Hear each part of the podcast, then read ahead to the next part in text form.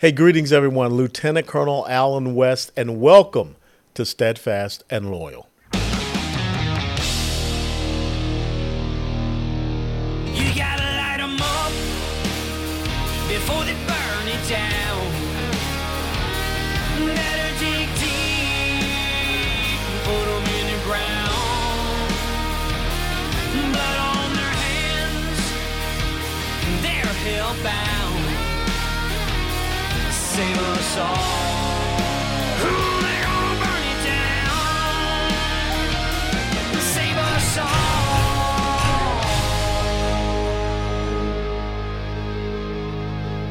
Before they burn it down.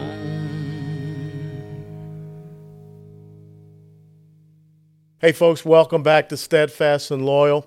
Without a doubt, education freedom and educational policy is going to be one of the big issues. When we look around, especially in our inner city communities, and you see young people that cannot do math or reading at grade level, that does not set them up for success. And it's interesting that we just had this decision from the Supreme Court on affirmative action well, we need to get back to teaching our kids the right way because that's how you open up the doors of equality of opportunity. So, here to talk to us on this issue of school choice, educational freedom, parental choice is Corey DeAngelis. Corey is a senior fellow at the American Federation for Children. He is also the, the executive director at Educational Freedom Institute, an adjunct, an adjunct scholar at the Cato Institute, a senior fellow at Reason Foundation, and a board member at Liberty Justice Center. Corey received his PhD in education policy from the University of Arkansas, Woo Pig Sooie. He holds a BBA and an MA in economics from the University of Texas at San Antonio. Corey, thanks so much for joining us here at Steadfast and Loyal. You know, I think that this is going to be one of the preeminent issues going into the 2024 election. And I believe what elevated education as an issue was out of COVID when all of a sudden parents looked down and said, What is going on? Because the kids and the parents were locked in the house together. And then you had the buffoon, uh, Terry McAuliffe in Virginia, who said that parents do not have a right in deciding what their children are being taught. And that activated mothers and fathers uh, to get out and be involved in school board meetings, school board elections. How do you see this issue continuing to play out?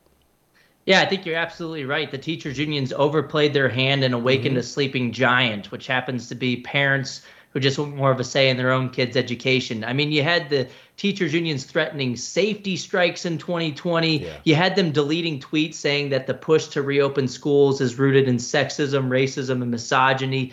You had the Chicago Teachers Union doing interpretive dance videos about how it was not safe enough to go back to work, even though their board member was in va- vacationing in Puerto Rico in person while railing against going back to work. I mean, it just became so obvious the hypocrisy in front of everybody's eyes for several years but I think it's deeper than that. It's parents, like you mentioned, started to see that there was another dimension of school quality that is much more important, arguably more important than anything that could be captured by a standardized test, which is whether the school's curriculum aligns with families' values. Kids, families don't want to send their kids to institutions where they feel like they're being brainwashed for 13 years to, to hate their parents and to hate their country. And so these parents, a lot of them who had their kids in A rated public schools, started to say, hold on a second here. I'm going to push back at the school board meetings and I'm going to make my voice heard. And you know what they found out when they did that? They don't want to be li- the, the school boards don't want to listen. They're going to no. label them as domestic terrorists for pushing back at the school board meetings. I mean, the Biden administration colluded with the National School Boards Association to mm-hmm. send a letter to the N- to the DOJ to investigate parents, and they did create an FBI threat tag for parents at school board meetings as domestic terrorists. No, the better answer is from the bottom up school choice, allowing families to vote with their feet to schools that are aligned with their values. That creates more competition for the public schools to actually listen to parents instead of labeling them as terrorists.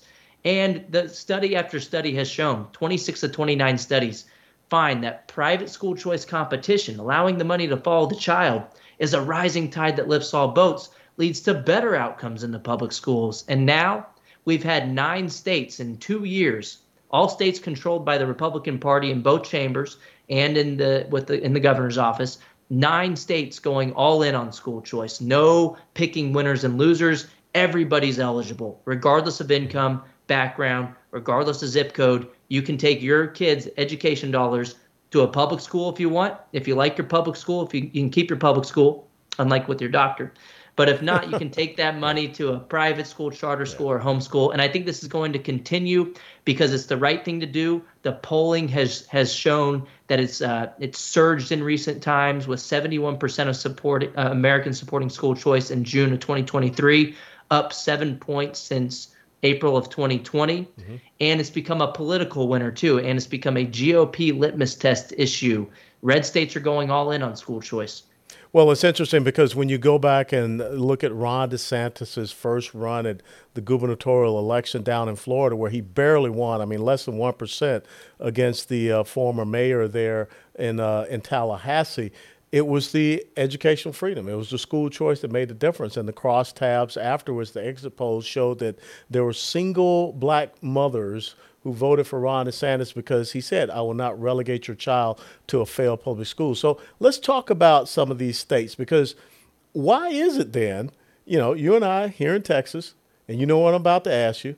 Yeah. We've got a Republican legislature. We got a Republican governor who continues to say that school choice is a priority for him, but we just finished a legislative session and, and it did not get any type of Uh, attention. It's because the House has historically had too many RINOs that have been bought off by HEB and the teachers' unions to oppose educational freedom. And their main art. So look, the Senate in Texas in 2017 they passed an education savings account before it was cool to do so. Before the whole battles about CRT and politically divisive pro- uh, concepts in the classroom. Before COVID, Texas Senate they passed what I want what I want to say is I believe it was universal education savings accounts and it was blocked by the House then as well. And then in the regular session, the House was the chamber again to to block school choice. The argument that they put forward is totally ridiculous. They say that well, we have rural areas in Texas, and because we have rural areas, that gives us an excuse to vote against our party platform issue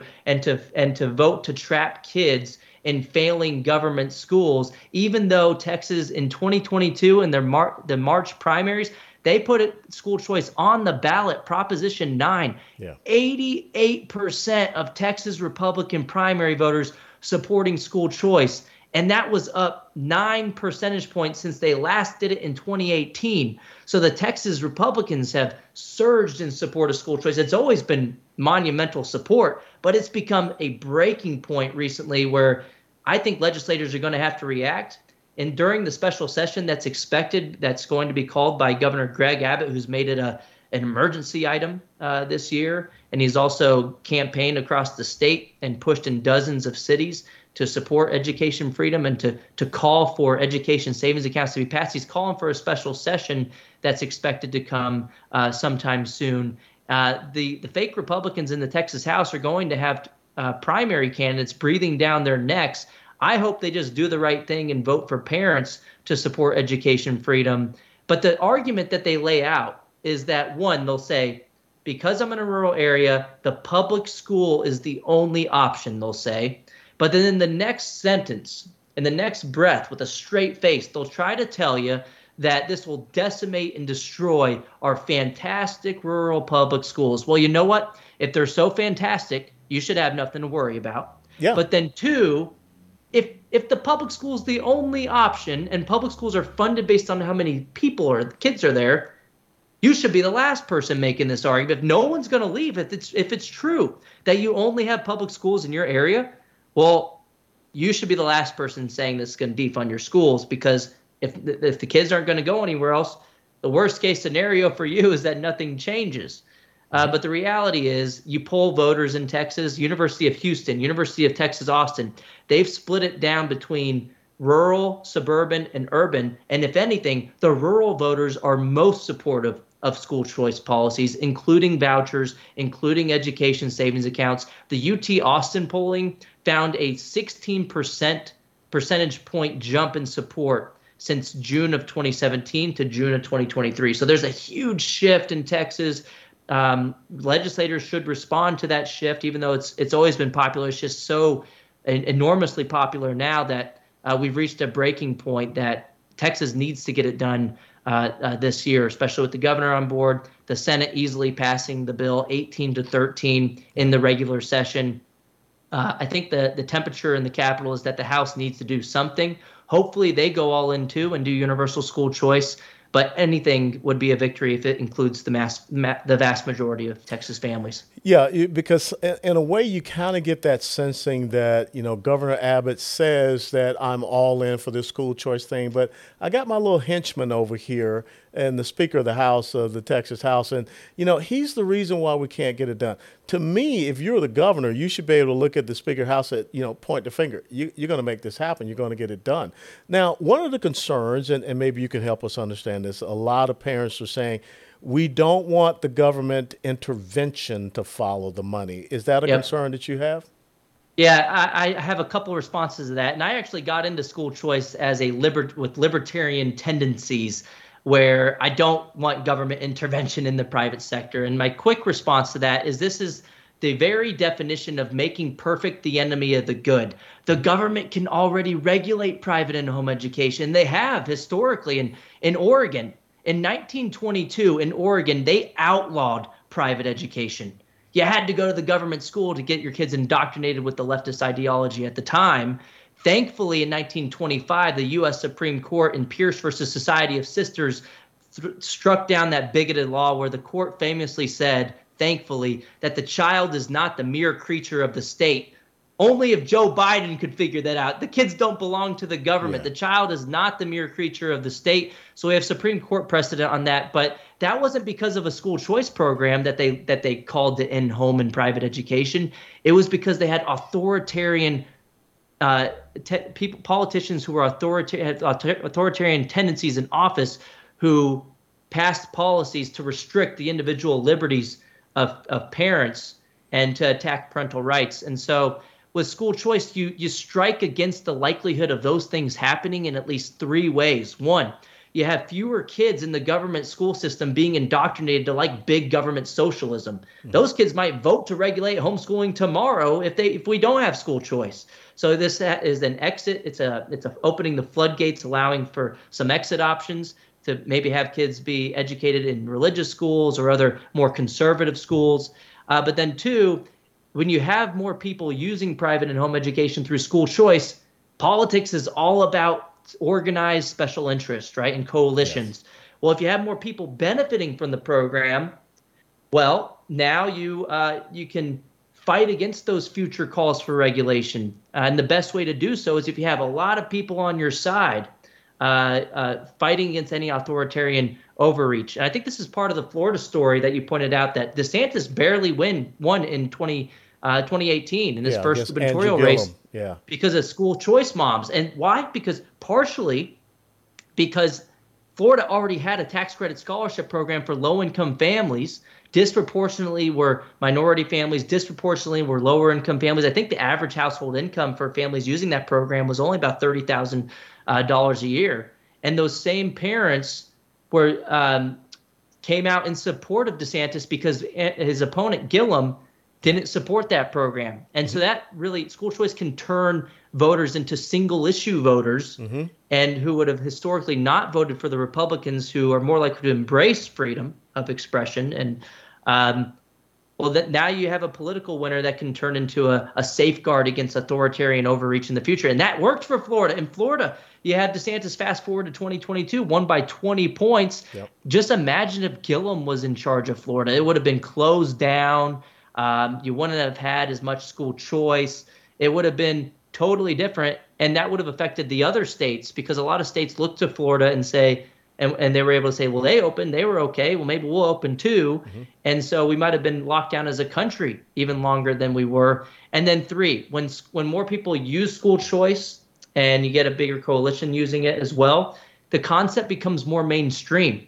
And if the concept is more mainstream, the rest of society is less likely to see that this is a that this is some icky thing that only a few people are doing, and therefore we got a call to regulate it. So the more that the rest of society is okay with this idea of pro- private and home education, that should reduce the chances of government overreach in the future. Again, this isn't a silver bullet, but it is the best solution that we have at the moment.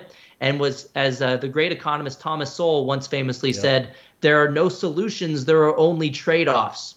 And the people who are fear mongering about school choice, they're looking at one potential cost of school choice that could happen in the future while ignoring the guaranteed monumental cost of cementing the status quo. Mm-hmm. And if school choice was really a ploy to have the left take over private education, why the heck are all the Democrats voting against it? Why are the teachers unions who are con- who control the Democratic Party so against school choice if if it's really just a plot to to infiltrate leftist values into private schools? That that's not what it, that's not that's not the game of school choice. And my last thing I'll say about it is in states like Texas and others that have passed these monumental pal- policies, Arizona being one of the first, they have explicit language in the bill saying that the if you accept the funding, you won't be a state actor, so you won't be a, a government school, you won't turn into a government school, and that the government cannot control the creed, curriculum, admissions policies,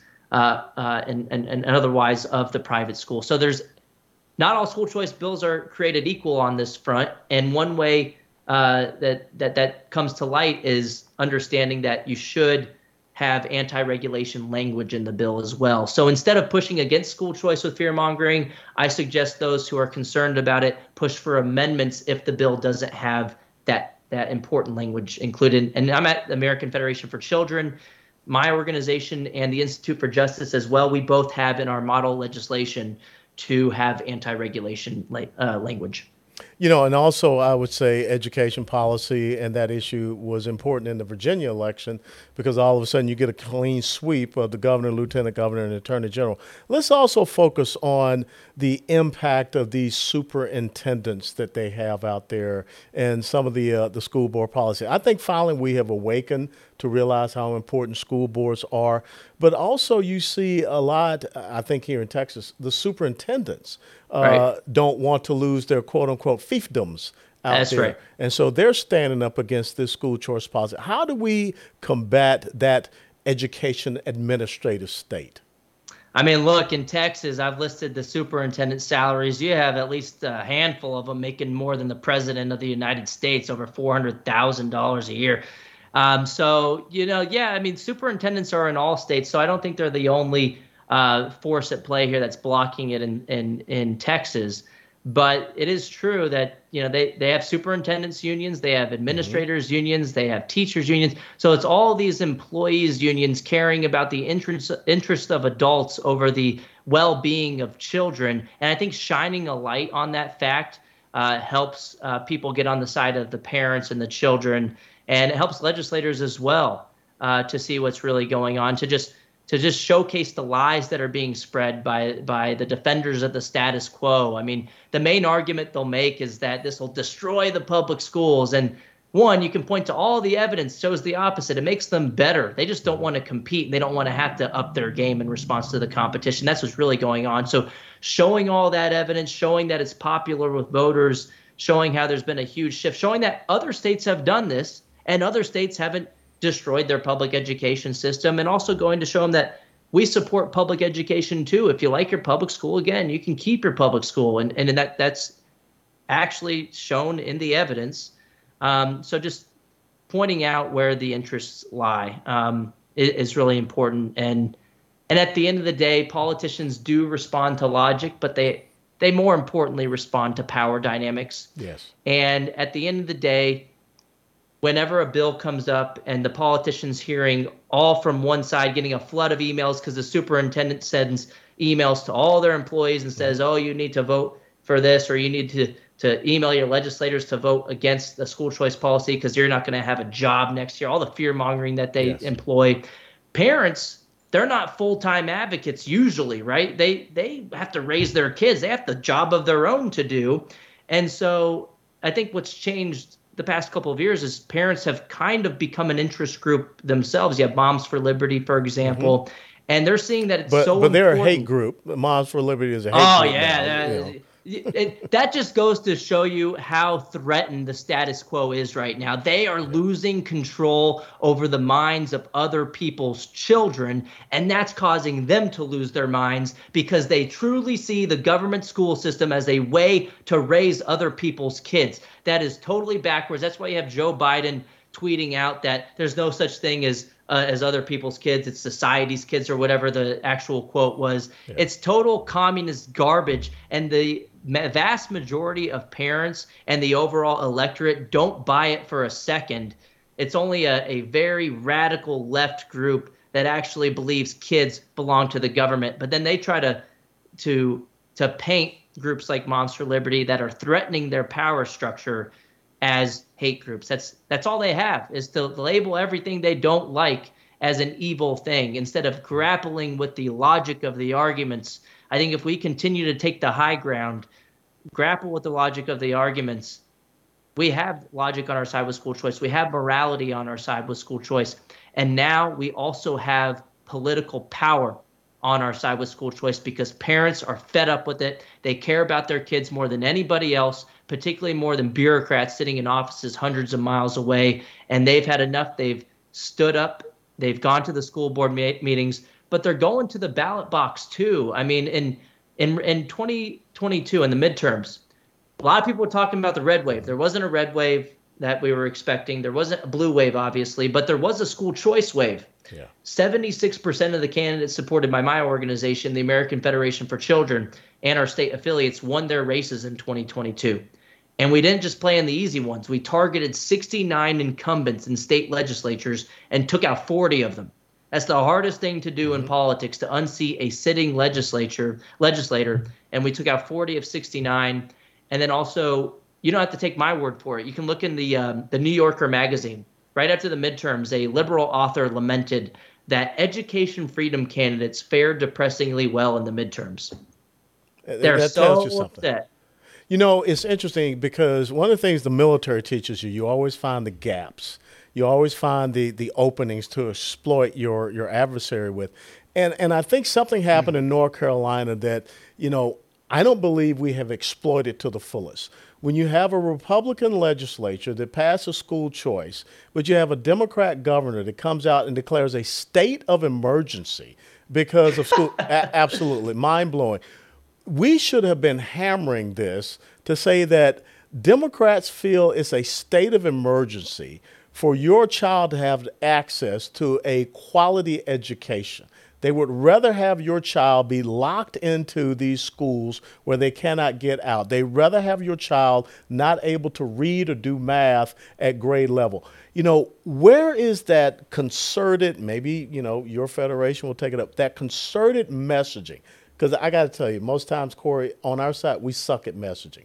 We can mm-hmm. have the high ground, we can have all the truth, all the facts, but we don't message it properly. Right. How can we message something like this to show that the Democrats don't care about the education of your child.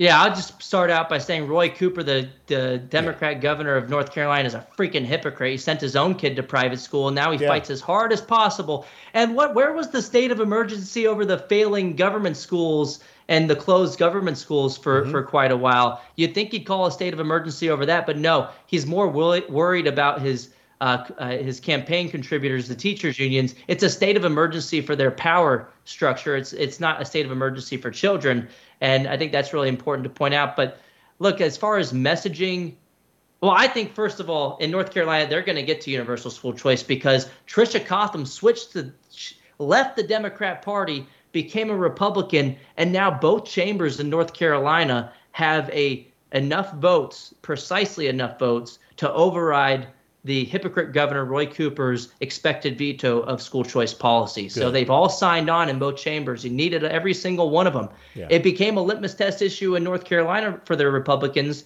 Even a Democrat who who switched parties is voting for it. You'd think Texas Republicans, if they actually followed what their voters wanted in Republican areas, they'd be able to get universal school choice done as well. But so I think it's going to get across the finish line in North Carolina. And then as far as messaging, I think it's important to one highlight the political victories. We've we've really tried to message on the logic of school choice, and we've won on that message. We know we're doing the right thing. We know there's no good arguments against it. It's all a bunch of fear mongering BS that doesn't stand up to the to the actual evidence. So we've won the logical battle.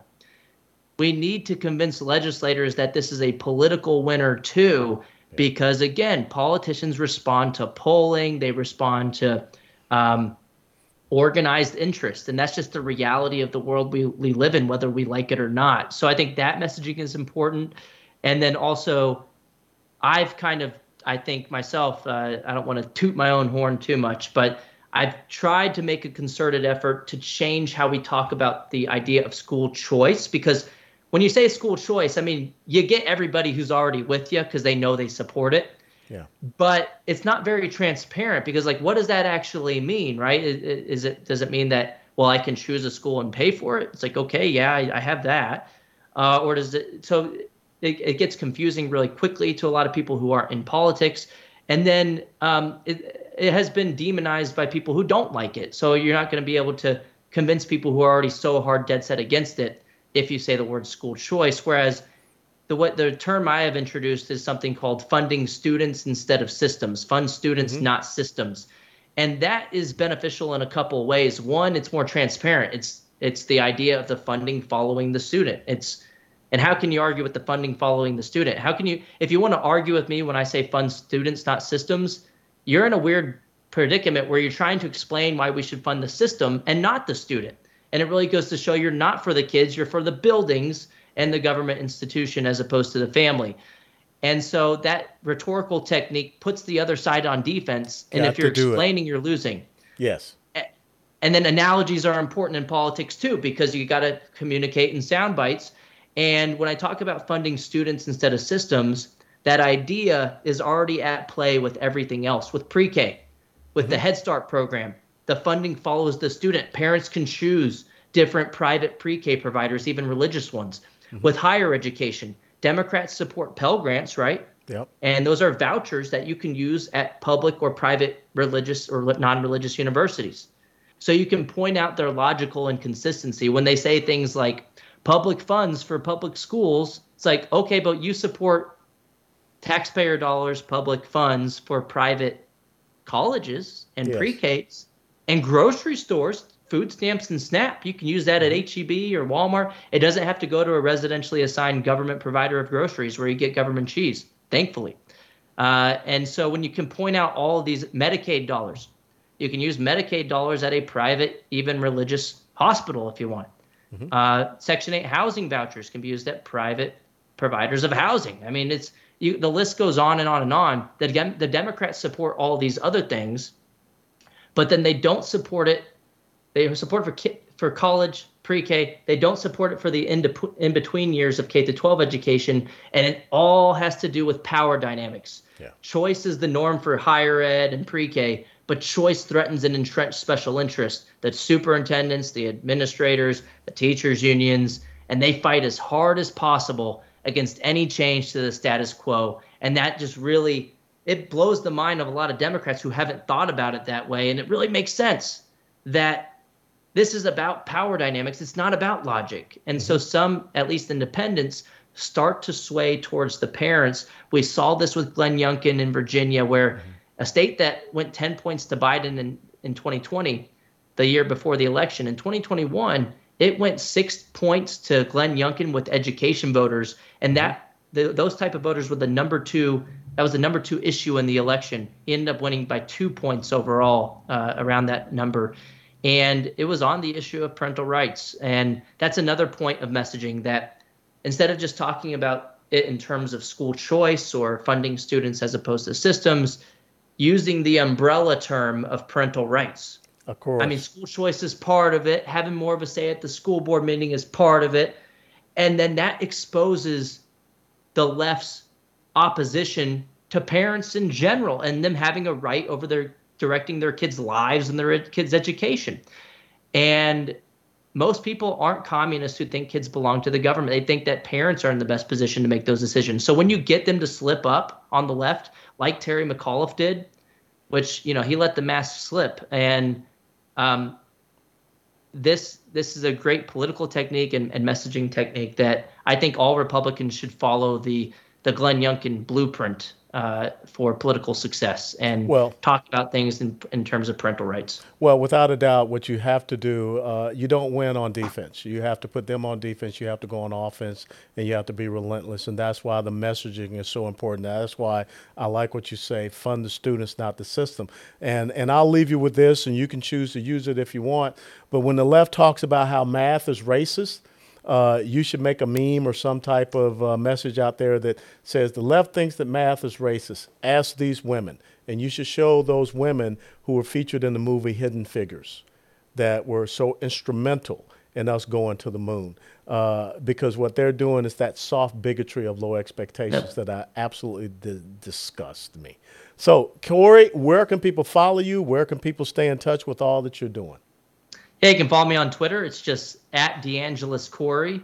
And I'm at the American Federation for Children. If you want to help us in the fight for education freedom, you can actually take the Education Freedom Pledge, which can be found at educationfreedompledge.com. Or for short, you can just go to edfreedompledge.com, where you can uh, let us know and let legislators know that you support politicians and policies to expand education freedom and parental rights and uh, we'll keep you in the loop with any bills that are moving in your state that you can support as well.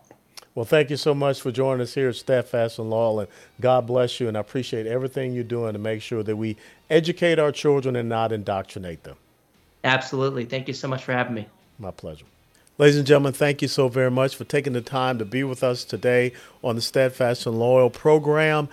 And th- special thanks to Corey DeAngelis for joining us and helping us to understand how critical and important the issue of school choice is for the future of the United States of America. And if you like this program, please click the like button, share it with others, and until next time, steadfast and loyal. before they burn it down.